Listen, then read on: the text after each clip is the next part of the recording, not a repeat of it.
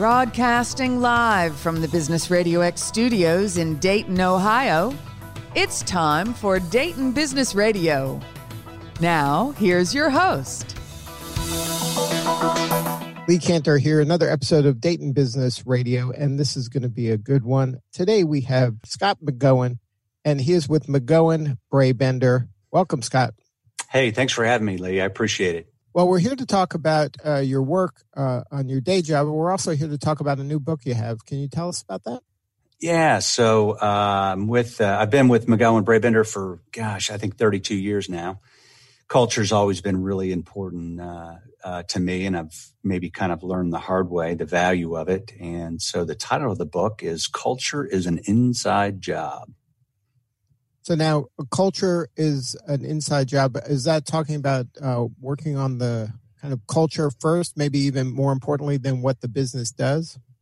Yeah, you know, I think a lot of organizations, um, you know, especially as I talk to other leaders and entrepreneurs, you know, they, you know, they want a culture that they might see on the outside. So a different, whether it be a brand or an image or a thought or a mindset. And I've learned over time that from a leadership perspective, uh, the culture of the organization is normally the inside character virtue of the of the leaders inside of the organization. And so the mindset is really traveling people through their strong beliefs internally uh, and then can we can we bring that out and bring that to life inside of the organization? Otherwise if you say things like, you know, we're a caring organization and, and you don't care about people, then it just comes off as fake. And unfortunately, it just comes off as a big, gigantic lie. Now, um, in my experience, culture and brand, I'm a marketing person, so I look at everything through a marketing lens. So, marketing uh, and branding is something that you're doing without whether you think you're doing it or not, like it's happening around you. And I would imagine culture is the same thing. There's going to be a culture if you're not mindful and not really putting attention to it and and being strategic about it. A culture is going to form whether you want to or not. Oh yeah, I mean it exists uh, whether it's good or bad. Uh, and and you know the important people, uh, the important thing is the fact that uh, you know people people aspire to be part of a story, and they want to be in the next chapter. And a culture is is quite frankly, in my opinion, is really telling a, a beautiful story internally to your workforce, uh, which should tra- transfer externally in regards to a brand and marketing externally to uh, to customers, regardless of what business you're in. But how does it work in terms of okay? I can understand a startup and you're brand new and it's all exists. I mean, it doesn't exist. It's blank sheet of paper. So you go, okay, these are the things we stand for. This is what we want to happen. But a company like you mentioned, your company has been around for decades. How do you kind of um, make that culture kind of part of the onboarding and it's just kind of part of the day-to-day life can you change like a, if it's a toxic culture can you change it or is it, you kind of stuck with it no, I mean you can absolutely change it, and, and it's a really good question, Lee, because I, I do believe that you know as as society evolves, as generations evolve, as people evolve, so should a culture. And unfortunately, sometimes organizations keep their values um, chiseled in concrete and don't evolve with society and time, and they will change, and that's okay. Uh, and making sure that an organization is intentional about uh, a culture. And I'm a big believer in the five senses. So what we see, what we uh, what we can touch, uh, what we taste in regards to compensation and rewards, uh, and what we hear in, in the words, and then lastly, what we feel uh, in our in our in our hearts. And and I think a culture should should manifest all five of those. It's just not the words that are painted on the wall. It's the words you hear. It's the things you see. Uh, and, and and you know this, but you know most people will figure out two things in an organization: is what gets rewarded around here, and then second one is how do I get in trouble? And if those aren't clearly defined, uh, then unfortunately it's a it, it can be a recipe for uh, for disaster. So, do you have anything actionable our listeners can kind of latch onto and maybe uh, implement today or this week? You know, probably for uh, you know for the listeners would be uh, there's an exercise that I've done, and I've actually done it. Aileron's been a great friend of mine for for decades, and I probably wouldn't be the leader I am today without uh, the folks at Aileron. But there was an exercise that we would do during a culture class. In other words, what we would encourage people to do is just imagine, if you will, if you heard somebody uh, bring up your organization's name uh, and um, what would that stranger say about your uh, your organization? What what were the words that they they would say? Uh, and then you have to be tr- pretty truthful and honest about that. And the honesty in that is can be beautiful because there's a gap between what people would say, whether they're inside your company as an employee uh, or a customer, versus what they would say, versus what you want them to say. And that gap, in my opinion, is what you're trying to fill.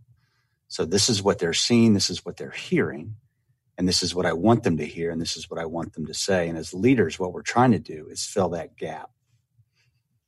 Now, um, you mentioned employees, and you also mentioned customers. Um, do you think that that's is that what we all aspire to, where the culture is kind of uh, that, that both the customer and the employee sees us the same way?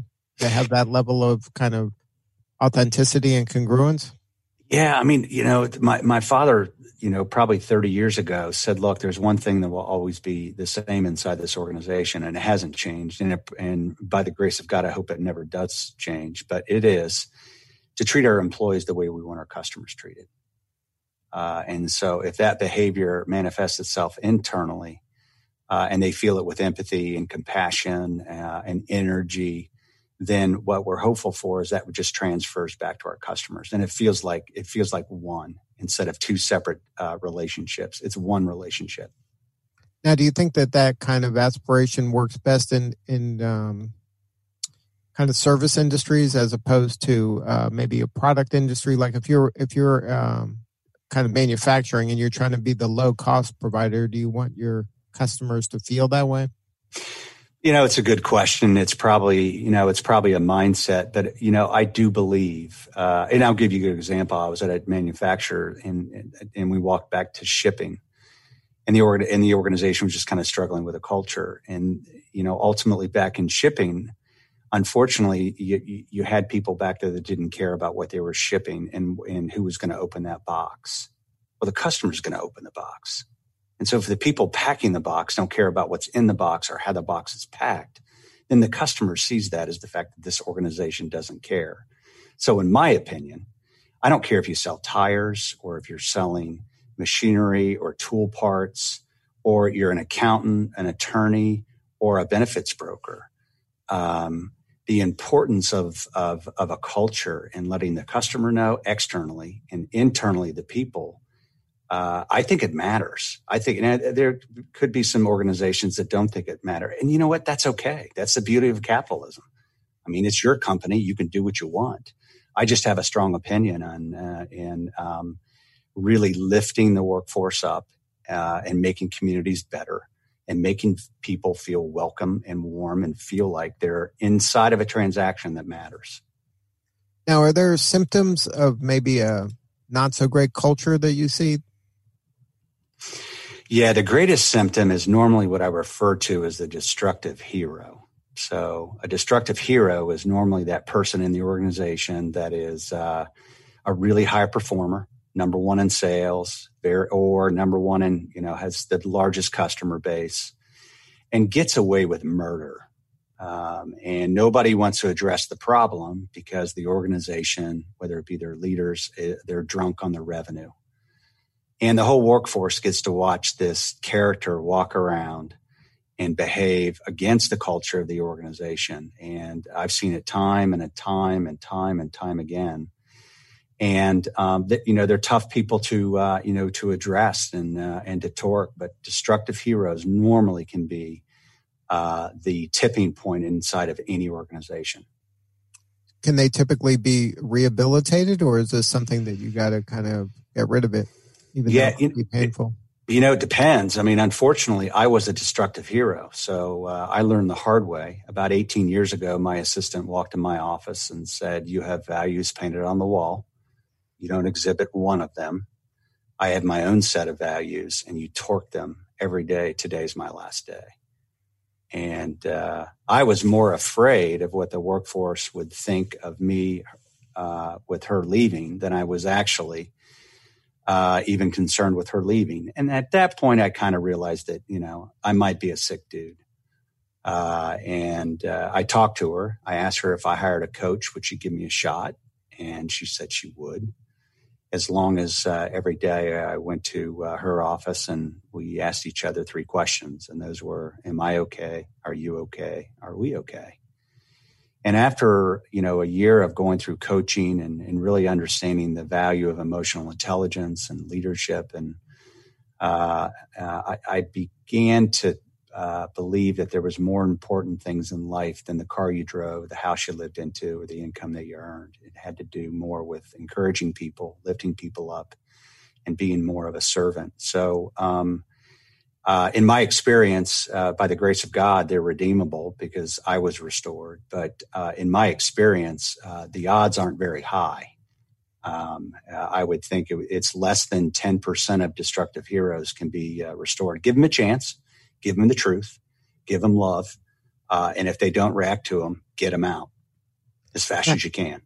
Now, in your case, uh, this woman took a big risk uh, to be that vulnerable to you, to even care enough to tell you the why behind it. Um, why do you think that that made an impact? Like, what what hit you so hard that that you were able to kind of use that as a catalyst for change, as opposed to just dismissing that as okay, just moving on to the next person. I got this figured out. You know, I'd, I'd like to give you a really virtuous answer um, because I, I, if I had to go back in time, I would probably say I, I was more afraid of my ego than anything else. Uh, and I, I, wish it was more virt- the answer was more virtuous than that, but I don't think so, and that's okay. Uh, and you know we're all humans, and ego and pride is normally the biggest culprit of our of our mistakes. And unfortunately, back then, you know, I was probably uh, you know I was awake, and I was uh, you know as they say in life, uh, when the student is ready, the teacher will arrive uh, and she was my teacher. And you know, the other thing too that's really special about Victoria, that's her name, is she's still with McGohan Brabender. Uh, she's still my assistant, and she is, uh, you know, just my best friend inside the organization. She is just, uh, she's my hero. Now, um, how do you kind of, if you were coaching someone about culture, and um, it sounds like to really have this be kind of immersed into your soul and into the organization, there has to be a lot of vulnerability and trust. Um, that doesn't sound like something that can be said just because we say it. Like you have to kind of behave that way for a period of time for it to really kind of sink in. So, how do you kind of help a, a, a business kind of be that vulnerable and create that level of trust? Yeah, you know, it's like I'm a big believer in the rule of three. So a culture should do th- three things really well. Number one, it should aspire an organization to meet its vision and mission. Number two, it should allow a workforce to adapt to change. And number three is it should have, uh, allow people to thrive. Uh, and as long as you stay in those three lanes, and then probably the best gift or advice that I can give at organizations is go out and find uh, a group of people that are not afraid to be honest with you and ask them about the culture of the organization, you know, what they believe, and have them use verbs, you know, and adjectives. Uh, and you'll get a really good idea if you get seven or eight different people that'll start feeding you information back uh, around where the organization is today. And as a leadership team and those eight people, and we've done it a number of times, uh, you can begin to pick and choose which words we are defined as of today and which words do we aspire to be. And I'm a big fan of getting some naysayers and bystanders and victims on that team as well. I mean, those people that are complicated, those people that are complicated, you know, sometimes can be great truth tellers and they're not afraid. So you, you can't find people that look just like me, talk just like me, or, or sound just like me. You know, try to get a diverse group of people to help you understand what your culture is today to help you understand what you think your culture may move into or evolve into the future. Now, right now, the country's going through a crisis or maybe multiple crises at the same time. Uh, you're in the benefits business. when there's kind of this kind of chaos going on, how does this help you uh, serve your team and your your employees? Like kind of this having this true north. Yeah, I mean, I think you know every organization um, is always faulted against um, um, not communicating enough, and you know through Aileron and and, and actually even through you know our, our business advisor, um, he he had told me a long time ago when when you're tired of talking about something, you're probably halfway finished. So, as a leader, um, you've just got to be in front of your workforce and just rinse and repeat, rinse and repeat, rinse and repeat, and, and over communicate. And I think what, what I love about, uh, and obviously what we've gone through in regards to social injustice or with COVID 19, um, you know, this is new territory for us as leaders. Uh, and, and personally, silence is not an option. It's just not. Uh, and it's okay to say, I don't have the answers. It's okay to say, I don't know. I don't know uh, and let the workforce know that you know you too are struggling to figure out what the next steps are going to be. Uh, and just be vulnerable and honest, and uh, and you know people people will rally behind you. Now, um, how are you helping from the benefit side? How are you helping your clients kind of navigate the kind of nuts and bolts of their day to day business life? Um, how, how does your firm help? Yeah, so I mean, we we serve about 1,200 employers. Uh, Dayton, uh, Cincinnati, Columbus, and Indianapolis uh, represents about 100,000 employees, and I like to say a quarter of a million belly buttons, moms, dads, kids, uh, and about uh, about a billion and a half in healthcare spend. So when COVID 19 came, obviously there's just a lot of questions. So we built a MB COVID 19 response team uh, website two days after that announcement came out, and we threw the, all the resources, whether it be you know the World Health Organization, the CDC, the state of Ohio, state of Indiana, carrier information, benefit questions, COBRA issues. We threw that all out, all those resources out for not only our customers, but also for the community at large, for all employers. Here's one single site resource center. And uh, all that all of that information was updated uh, daily uh, and almost hour by hour. So employers were being bombarded with all these different uh, avenues of uh, communication. They were able to come into McGohan Brabender and look at our site and be able to at least take some small steps forward every single day. Now, how do you kind of help your clients in terms of, uh, you know, it's great to have the information there, but what about, you know, the kind of the struggle that they're going through internally themselves, you know, because now you have, they have belly buttons uh, to serve too. So how do um, how do you kind of proactively help them kind of get through this, other than just being a resource? Yeah, so we we have some learning centers that uh, there are about twelve different classes that we have at McGohan Brabender. We've done those all virtually now. We're you know, and we don't want to talk about benefits. I mean, it's what we do, and we're very proud of the work that we do. But we also want to ha- help HR in a variety of different ways. So we've had a lot of emotional intelligence sessions, so helping people understand how does a workforce uh, deal with fear and anxiety? So, especially when you're calling a workforce back, uh, and and the workforce is saying, "Well, you know, I'm not ready to come back," or "I'm afraid," is how do you give people tools and resources to address fear and to to address uh, transition stages? So we've had those for human resources to reach out uh, to you know, what does COVID-19 mean in regards to your benefit cost structure? We've had, you know, sessions in regards to strategies to help CFOs and CEOs understand the, the risk of COVID-19 and the financial impact to their organization. So just a variety of different communication paths for, for human resources, for employees, and then for, uh, for C-suite executives as well. And then um, what about kind of remote working? Because that's was a big transition for a lot of folks. Yeah. So, um, you know, in regards to, uh, you know, what does that look like? Uh, you know, to be honest with you, we, you know, we probably had five or six people out of 280 that worked remotely. Uh, and, you know, we moved everybody out of this building March 16th, a week before the governor shut down the state. And everybody went home and worked remote. And eight o'clock in the morning, 97% of the workforce was on VPN and, and, and, uh, and working. And it took our breath away. And, it, and I think it's a good example for us the fact that when you care about people before a crisis, then they will care about you inside of a crisis. And when you don't care about people before a crisis, uh, you got a lot of hard work in front of you. Uh, and so as we explore off into the future in regards to a remote work strategy, uh, you know, it's it's certainly number one or number two on our on on our agenda.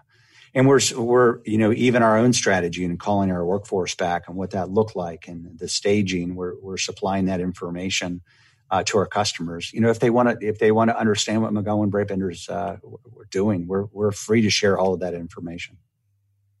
Now, do you see any silver linings, anything that you kind of were forced to do during the crisis that you might be able to carry forward once the pandemic wanes? Oh yeah, I mean definitely remote workforce. So you know definitely you know we've got five buildings, real estate. You know, do we need this much space? Uh, and you know, I know folks in uh, office space and real estate are probably thinking, "Whoa, like, hey, we've we've got to change our strategy," and and they have, and they have adapted. So, I think that's a silver lining. I think also the silver lining is the fact that uh, you know there was a lot of employers that were worried about remote because maybe it was trust or maybe they felt like folks wouldn't be as effective or, or as efficient. Uh, quite frankly, um, I, have learned over the last you know five months, uh, four months, the fact that very likely our workforce may be more efficient working remotely than they are internally.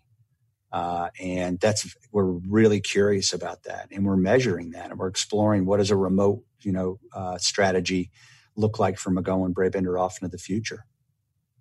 So now, what is the sweet spot for the firms you serve? Is it uh, do you specialize in certain industries, or are you uh, kind of uh, industry agnostic? Yeah, they're across the board. I mean, it could be um, you know two guys in a shop fixing radiators to uh, health systems and colleges and universities. So uh, you know, it's an organization that has an employee benefit platform that wants uh, relentless communication and strategy and uh, risk mitigation. Our vision is empowering business with solutions um, so they can go back to doing what they really love to do, and that's grow their company. Empowering people with choices. Uh, and then if both of those align and they come together, then what we get to do is what we love to do, and that is to empower healthier living or deliver healthier birthdays to people. Now, um, what is the pain that your new client is having? I would imagine that they're switching from one provider to you. Um, what is kind of frustrating them where they're at now, where it's worth giving you guys a call? No, it's probably well. One is there. You know, there was a lot of people in our industry that just went and hid under a rock uh, and didn't lean into the problem uh, because maybe they felt like uh, they could be like everyone else. And you know, great organizations during a crisis will lean into it into a crisis uh, and step out. Uh, and so I think organizations that uh, have maybe not been taken care of during the crisis are saying, "Hey, look, we, it's uh, very obvious that you know we had some folks that didn't have the resources or the capacity, and quite frankly, maybe not even the courage to to address really big, complicated issues." But you know our industry like any industry um, you know uh, especially in the service world uh, it's a world full of bags of promises that are thrown on people's desks. And so um, you know some people are doubtful in regards to the bag of promises. And so what we have to do is to make sure that we keep every promise that that uh, that we keep. And we love the fact that we don't have our customers sign contracts. We have to earn their business every single day uh, and it's been like that for uh, almost 50 years, and hopefully it'll be the same way for the next 50. So, if somebody wanted to learn more about your firm, uh, have more substantive conversation with somebody on your team, what's the website? Yeah, McGohanBrabender.com. Uh, and they can go there and find out about all our uh, resources. Uh, we've done, uh, plus we have a uh, we have a studio in, inside of MB, so we have a lot of stories and videos. Uh, and so, if you're a reader, there's a lot of content if you're a listener uh, there and uh, kind of a watcher, there's a lot of video content that kind of tells the story of McGohan Brabender and what we're about and what we care about. Now, if somebody wanted to get a hold of the book, Culture is an Inside Job, where can they find that? Is that on the website as well? No, no, actually, I am right in the midst of finding uh, a publisher. So uh, I am. I've got it uh, edited. It's ready to go, and I've got a couple of people that are giving me advice. So uh, hopefully, it'll be out by the end of the year. So, uh, are you going through a traditional publisher? Or are you considering self-publishing? You know, it's it's it's probably 50-50. Uh, and if you got any advice from me, let me know. I'm open. Yeah, I think uh, ultimately, if the marketing is going to be on you either way, so it doesn't matter from that standpoint. Um, but if you have a good resource that can do the editing and publishing, then you have more control over how fast it gets out there. Yeah, well, good. Well, I'm looking forward to it. All right, Scott. Well, I appreciate you coming on and sharing your story. And one more time, the website for our listeners. Uh, McGohanBrabender.com. M C G O H A N B R A B E N D E R.com. I wish it was shorter. All right. Well, thank you for sharing your story. You're doing important work, and we appreciate you. Well, thanks for having me. All right. This is Lee Kantor. We will see you all next time on Dayton Business Radio.